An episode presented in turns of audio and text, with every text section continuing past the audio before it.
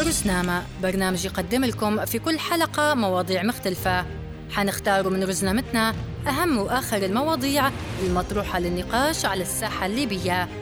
مع ضيوف مهتمين بكل موضوع نناقشوا فيه الآراء المختلفة ونوصلوا مع بعض لنقطة تفاهم. رزنامة. رزنامة. يجيكم الأحد الساعة 2 الظهر. هذا البرنامج بالشراكة مع مؤسسة فريدريش إيبرت.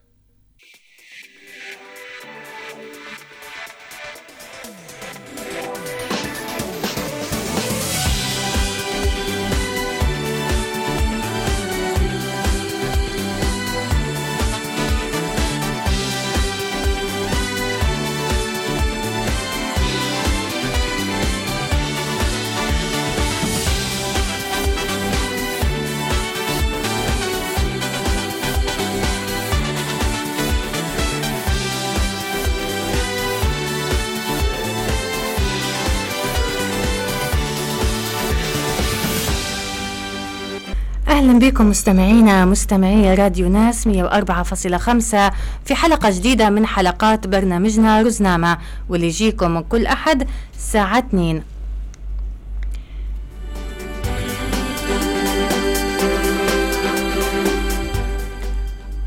في حلقة اليوم من برنامج رزنامة بنتناول موضوع مهم وشائك جدا خاصة في السنين الأخيرة آه، في ليبيا آه، أصبح ظاهرة آه، وللأسف هي ظاهرة سلبية ألا وهي خطاب الكراهية.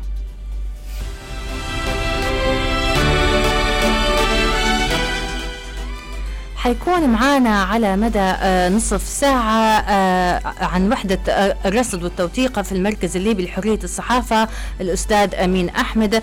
كذلك حتكون حيكون معانا مداخلات هاتفية من قانونيين وإعلاميين بخصوص هذا الموضوع. لكن قبل هيك خلونا نسمعوا هذا التقرير ونرجع من جديد. خطاب الكراهية هو مصطلح حقوقي فضفاض ممكن نعرفوه بأن عبارات تؤيد التحريض على الضرر زي التمييز العنصري أو العنف والعدوانية وغالبا للأسف الفئات التي تتعرض لهذا النوع من العنف هي الفئات المستضعفة والأقليات في المجتمع. إن خطاب الكراهية يتعارض مع قيم التسامح والعيش المشترك التي تحتاجها البشرية حيث أصبحت القوانين الحديثة تعمل على ضمان حماية المساواة بين الناس وتحظر خطاب الكراهية. وتذكر الفقرة 2 من المادة 20 في القانون الدولي الخاص بالحقوق البدنية والسياسية بأنها تحظر بالقانون أي دعوة إلى الكراهية القومية أو العنصرية أو الدينية يلي تشكل تحريض على التمييز أو العداوة أو العنف. وتشمل هذه القوانين منع استخدام عبارات الإهانة أو الألقاب لأفراد من المجتمع بناء على عرقهم أو دينهم أو جنسهم. رغم هيك نشوف في ليبيا أن خطاب الكراهية قاعد يزيد فيها يوم بعد يوم. وعلى إثر ذلك أنشأ المركز الليبي لحرية الصحافة منصة رقمية اسمها فالسو لرصد خطاب الكراهية والأخبار الزائفة في 15 وسيلة إعلامية. يعمل من خلالها راصدون على متابعتها والتدقيق في المحتوى التي تنشر هذه الوسائل الإعلامية على مواقعها الإلكترونية وبالأخص الفيسبوك. بالإضافة للتحقق من الصور والإشاعات التي تنتشر عبر هذه المنصات بشكل عمومي. فعلاش قاعدين نشوفوا كل يوم زيادة في نسبة خطاب الكراهية في الإعلام والمنصات السياسية وعلى صفحات التواصل الاجتماعي الليبية؟ وش الحلول يلي ممكن تندار باش نسيطروا على هذه المشكلة ونتخلصوا منها في مجتمعنا الليبي؟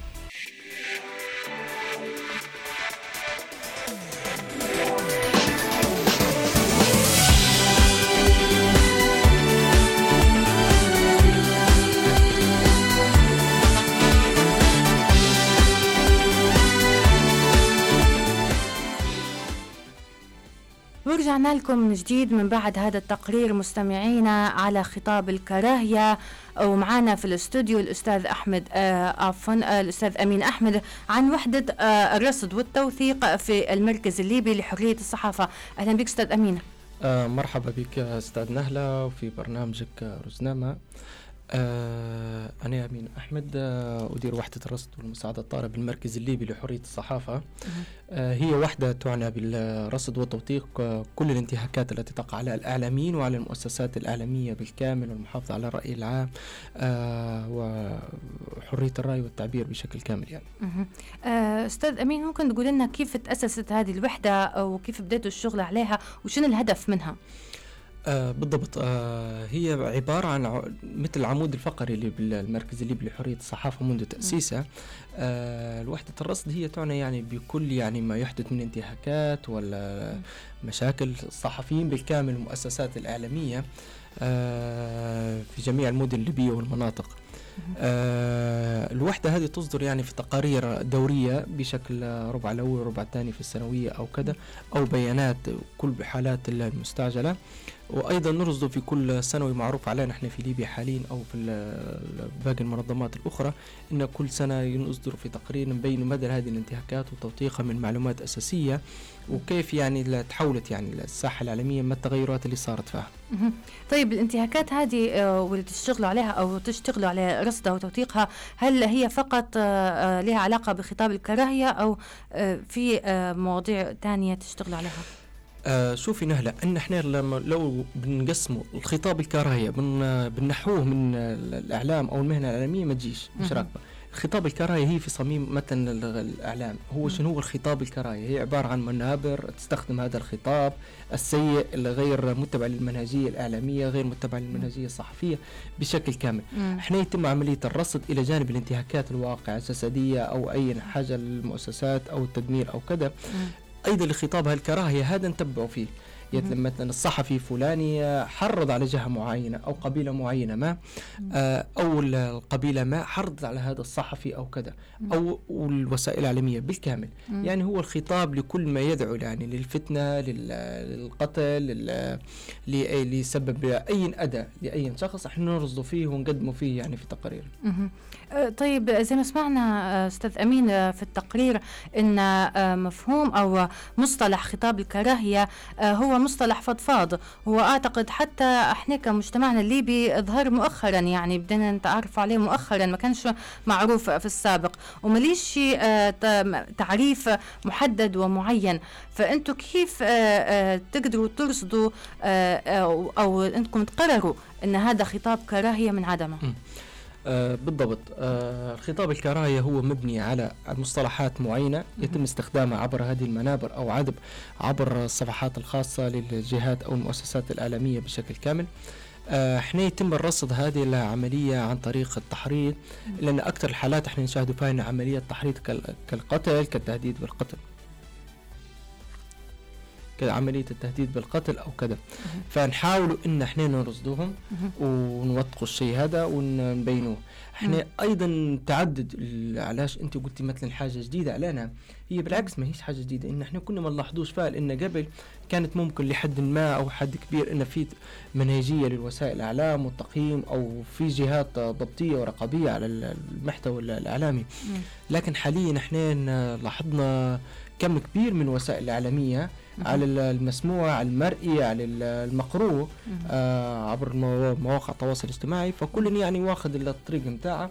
ويستخدم المصطلحات اللي هو يباه وهذا غلط لغياب الهيئة العامة للإعلام أو وزارة الإعلام أو جسم ينظم هذه المصطلحات أو المحاسبة. آه، صحيح. وهذا آه، أحد المشاكل اللي يعاني منها الإعلام في ليبيا أن ما فيش آه، جهة معينة ربما تتبع خاصة التلفزيون والراديو. لكن قبل ما نطرقوا لهذا الموضوع خلونا ناخذ القانوني. الأستاذ وائل بن إسماعيل معنا على التليفون. ألو السلام عليكم الله ان شاء الله وان شاء الله رمضان مبارك على الجميع. اجمعين الله يخليك أستاذ وائل، آه، أستاذ وائل آه، قبل آه، في بداية الحلقة كان في معنا تقرير تكلمنا فيه عن مصطلح خطاب الكراهية كقانوني أستاذ وائل هل في تعريف قانوني واضح وصريح لمعنى خطاب الكراهية؟ خطاب الكراهية مصطلح حقوقي مصطلح فضفاض. هو هو ليس هو ليس مصطلح قانوني معين محدد بذاته بل إنه مصطلح مصطلح واسع التفسير. من الناحية القانونية يقول لك هو كل هو كل ما يمس الإنسان في سمعته.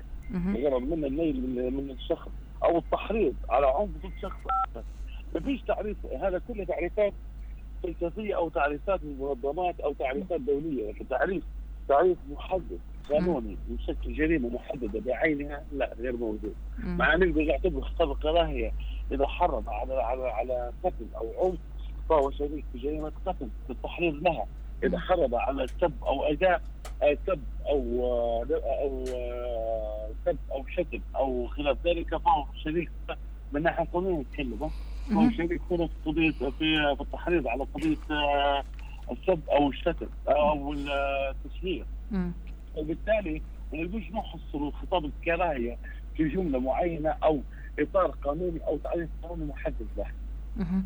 طيب أستاذ وائل بما أن آه، المصطلح ماليش تعريف واضح وصريح فكيف يتم الحكم على محتوى آه، معين قانونيا بأن خطاب كراهية من عدمه؟ ما إحنا قلنا لك هو مصطلح ليس قانوني هو مصطلح حقوقي. اي ان الخطابات التي تتوجه إلى آخرين لتبادل العنف معهم أو أو أو الحق بهم أو الحق بحياتهم أو الحق بمستواهم.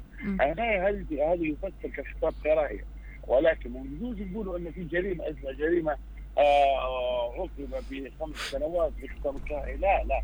أنا قلت لك أنت كقانوني أو كقانوني لكي يفوها التحريض اللي قام به أثناء خطاب الكراهيه حول ماذا؟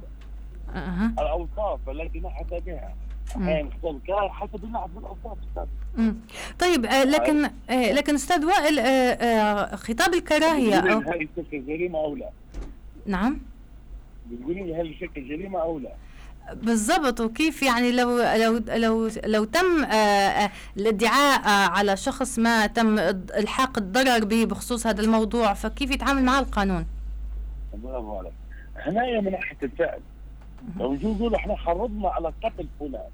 على سبيل المثال في خطابي كان الآن أنا مخاطب إن المذيعة هي صفقه نعتبر بها على اعترف عليها بلبله انه المفروض إنها تقتل المفروض إنها آه تنجم المفروض إنه المفروض أنا حرضت على ارتكاب فعل تجاهك هنا يترتب عليه ماذا؟ يترتب عليه هل جرائم جنائيه يترتب عليه التحريض على القتل يترتب عليه آه يترتب عليه السب يترتب عليه التشهير البيكي هنا هنا قلت لك أنا المصطلح مش في حد ذاته في الأفعال التي ترتكب هي شيء ترتب كجريمة فهمتني ولا لا؟ لا؟ إيه إيه معناها كفعل محدد معناها نقولوا مثلا عشر عبارات تعتبر خطاب من خطابات الكراهية نقول لك لا. القانون ما حددهاش هي واسعه جدا. شو مترتب من من نتيجة أو شو مترتب من المجني عليه امم طيب هل ماذا عن المعاهدات؟ هو هو, هو المفروض هو المفروض المفروض انه يتم يتم يتم القانون يحضر صراحة ويقنن صراحة الأفعال التي تعد منها في مواجهة خطاب الكراهية. المفروض هيك كان يكون. لو كان دولة مستقرة مثلا في تونس أو في ألمانيا على سبيل المثال عندهم في قانونهم ما ما يرتب آه، جريمة جريمة جريمة آه، كراهية. يعني اللي هي ضد النازيين. آه آه موجود. أو آه بالعكس ويمتد اثر هذه الافعال خارج ألمانيا. أه. قوية جدا معناها مش مش مش اقليميه القانون فقط بل إنها خارجية حتى الفعل السركاري وخش إقليم الدولة الألمانية يعاقب بالفعل هذا. بالضبط ما هو آه، كان يعني حتى آه، في معاهدات ومواثيق دولية مصادقة عليها ليبيا مذكور فيها مواد بخصوص هذا الموضوع. ما هو أستاذ إحنا لو إحنا إحنا لو بنوجه خطاب الكراهية الآن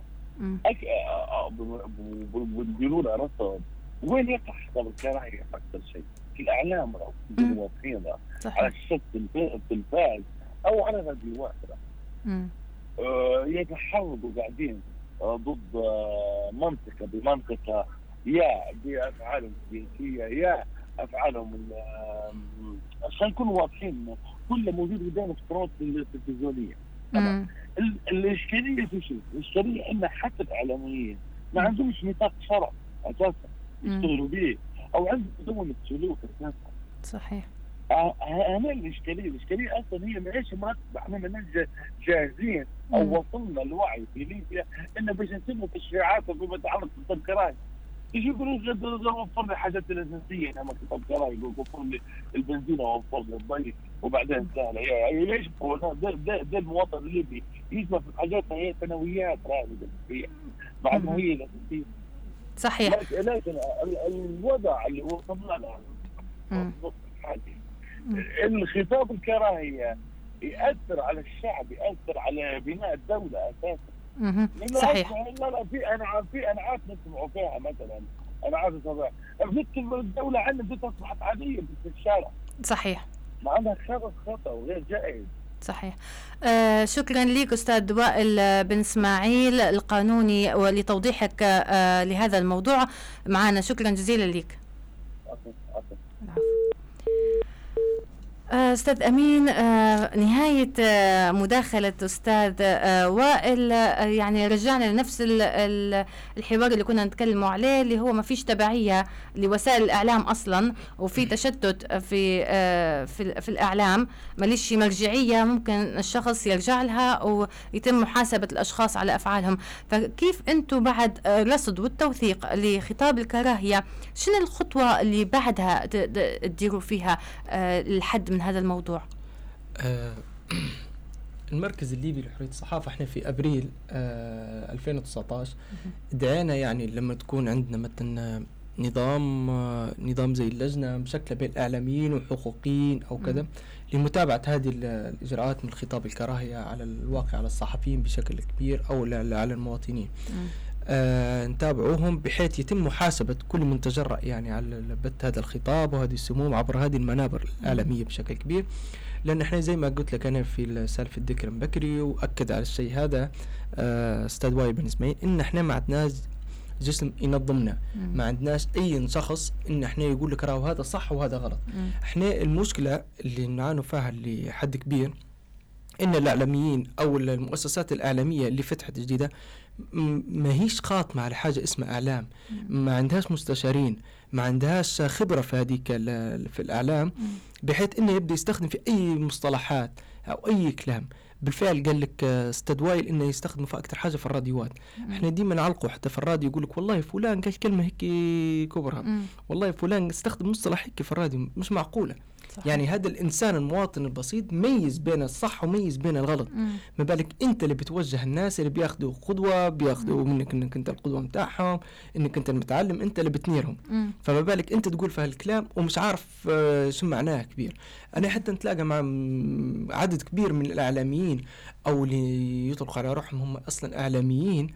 الإعلامي مش كل يعني من ركب منبر أو شد ورقة وقلم أو كذا أو يعني مش كل حتى من أخذه الشهادات العليا وكل شيء. وحتى مصطلح. إعلامي آه، أستاذ امين عفوا على إحنا حاليا ولا مش فضفاض ولكن هو حتى للصحفيين بالضبط. الأكاديميين يبي لهم وقت باش يتم إطلاق المسمى هذا عليهم. بالضبط. إحنا ما حاش نميزوا إحنا هنا مثل اللي خذ شهاده بكالوريوس وما مارسش المهنة يقول لك أنا إعلامي.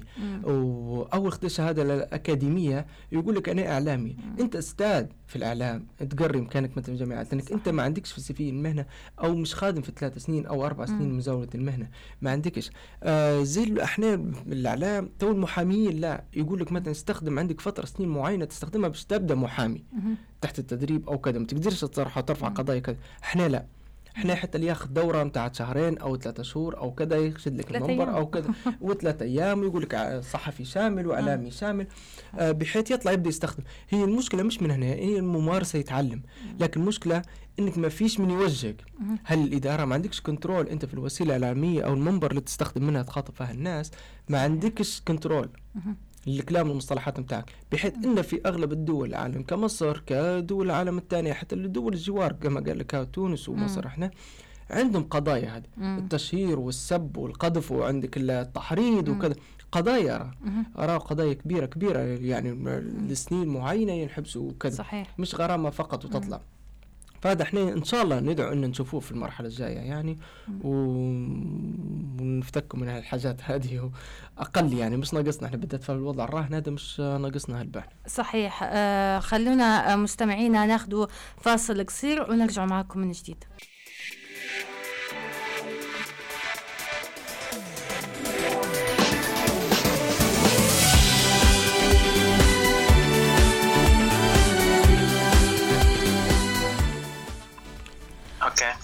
ورجعنا لكم مستمعينا مستمعي راديو ناس 104.5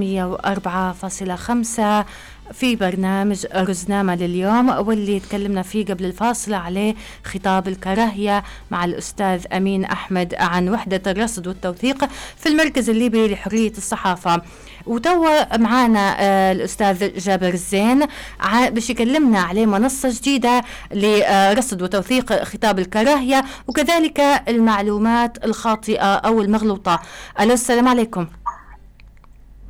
السلام عليكم نهلة شكرا على الاستضافة. مساء الخير للجمهور والمستمعين. رد ناس وعلى الجميع. الله يخليك أستاذ جابر. أستاذ جابر. مهم جدا نتكلم على إيه قولي. أه تفضلي. أه أه ممكن تكلمنا شوية شنو هي فالسو؟ أه فالسو هي منصة رقمية أه تم استحداثها في بداية ديسمبر 2019 من قبل م. مركز يعمل على رصد خطاب الكراهية والإخلالات المهنية والأخبار الزائفة. آه آه لو تحب نخش لطول في في تفاصيل آه لأن الموضوع مهم وممكن آه في وقت قصير ما نقدروش نغطي كل شيء. آه نحن نعاني آه والكل يعرف من كم هائل فيضان من خطاب الكراهية والأخبار الزائفة موجودة في الفضاء الإعلامي بشكل عام. عام آه تلفزيون وسوشيال ميديا. فمعين آه يتم برصد هذه هذه الإخلالات آه كخطاب كراهية وأخبار زائفة آه بطريقة مهنية وعلمية من قبل صحفيين ومتخصصين. فاللي درناه إحنا إن إحنا لقينا إن في حاجة ملحة للموضوع هذا. أسسنا المنصة. المنصة تشتغل على رصد 15 حساب في ال social media ل 15 وسيلة إعلامية الأكثر تاثيرا والأكثر متابعة في ال social media في ليبيا. طبعا كان مشاريع سابقة تتعلق برصد قنوات تلفزيونية ولكن الكل يعرف مدى أهمية ال social media في ليبيا وتأثير الفيسبوك بالخصوص. فقمنا برصد 15 نقوم برصد 15 وسيلة إعلامية صفحات في ال social media في كمواقع وكصفحات في الفيسبوك. طيب لحد الآن كم عدد الإخلالات اللي أنا شفت تبعت الموقع تاع المنصة ففي عداد للإخلالات اللي قاعدة تصير؟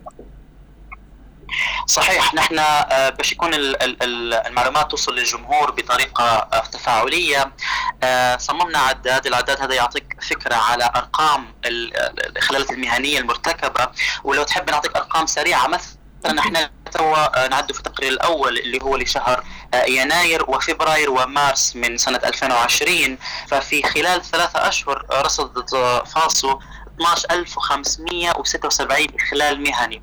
آه تنقسم ل 71% من الإخلالات خطاب كراهية و28.3% أخبار زائفة. عندك عدد 12576 إخلال مهني يعني رقم آه كبير. آه نقسم لك شوية. آه القنوات آه رقم واحد كانت الجماهيرية ب 1727 إخلال ثم صحيفة المرصد 1552 إخلال ثم التناصح 1438 وهكذا لغاية ما نوصل لآخر قناة كانت صحيفة العنوان ب 282 إخلال. طبعا الإخلالات هذه تقسم لأنواع ولأصناف منها أشكال صحفية ومنتج ومصدر الخرق تصنيف خطاب الكراهية في النزاعات المسلح وتصنيف الأخبار الزائفة. طبعا هذه كلها يعني مواضيع تقنية شوية حنبسطوها أكثر بإنفوجرافيكس وح حتلقوها في صفحاتنا في موقعنا طيب سؤالي الأخير لك جابر زي ما سألت أمينة ماذا بعد هذا الرصد والتوثيق؟ سؤال ممتاز. نحن فراغ نقوم بجمع ال data. هذه ال data يتم جمعها يكون عندنا دليل علمي على ارتكاب هذه الإخلالات. ثم يتم من آه، من هذه ال data آه، تصميم حملات رفع الوعي في المجتمع الليبي عن طريق آه، حملات مناصرة وحملات وعي في ال social media حملات في أرض الواقع وحملات في وسائل الإعلام. ثم أيضا نحن نطمح إن المنصة تصل إلى درجة من إن هي تلبي المعايير الدولية وربما نخش في شراكة مع مواقع زي الفيسبوك والتويتر لحجب أو إلغاء المحتويات اللي تحتوي على أخبار كاذبة أو آه، خطاب آه، كراهية وبهذا نكون نقينا هذا هذا الفضاء الإعلامي من من من فيضان كبير من خلال كراهية كاذبة اللي هي طبعا تغذي النزاع المستمر الآن في ليبيا. هو هذا بروحها مشروع بروحها يعني هذا اللي ذكرته في الأخير خاصة إن فيسبوك آه، في حد ذاته مش قادر يدير سيطرة على الموضوع هو صح؟ صحيح طبعا نحن جهة مستقلة جهة جهة محايدة غير منحازة مجتمع مدني نعتبره. الدولة آه، لا تقوم بأي نوع من آه، المراقبة أو حتى جودة الأعلام.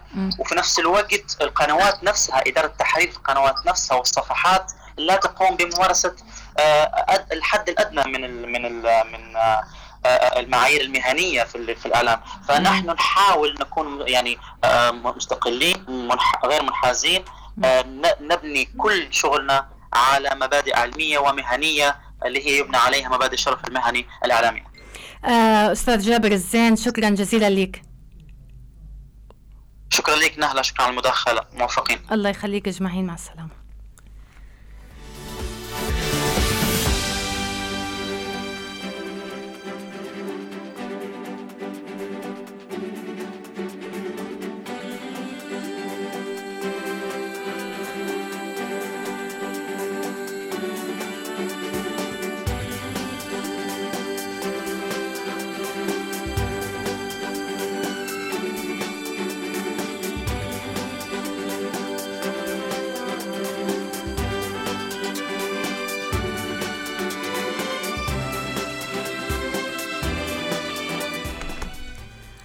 ورجعنا لكم من جديد مستمعينا مستمعي راديو ناس. أستاذ أمين آه عندي سؤال بخصوص آه منصة فالسو وربطها بوحدة الرصد والتوثيق آه خاصة إنهم الاثنين تابعين المركز الليبي لحرية الصحافة.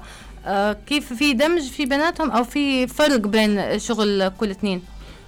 بين وبين من يعني منصة فالسو آه منصة فالسو يعني هي عبارة عن مشروع لنا إحنا أو شبه مغاير لنا إحنا بشكل كامل اللي هو يبحث عن الصحفيين بالكامل آه لانتهاكاتهم الإخلالات آه جابر جيل لما يقول لك مثلا آه هو طبعا مدير مشروع نتاع فالسو ونحييه يعني على المجهود الجديد يعني اللي بادرة جديدة في ليبيا. وشبه أول مشروع يعني الأخبار الزائفة تحقق من الإخلالات المهنية آه بشكل كبير مع عملية الرصد أيضا. ويتم حتى للتحقق من الصور أو الأخبار الكاذبة عن طريق الموقع الفيسبوك آه فالسو. آه هذه الإخلالات لما يقول لك 12500 أو حاجة آه إخلالات في مدة وجيزة في بهذه الأرقام ما تعتبرش رقم صغير جدا. مم. إن إحنا نتبعه بعدين من وراء إن في دليل آه قاطع انه واقع كبير وتصديق لكلامنا اللي نخدمه فيه من السنين اللي فاتوا.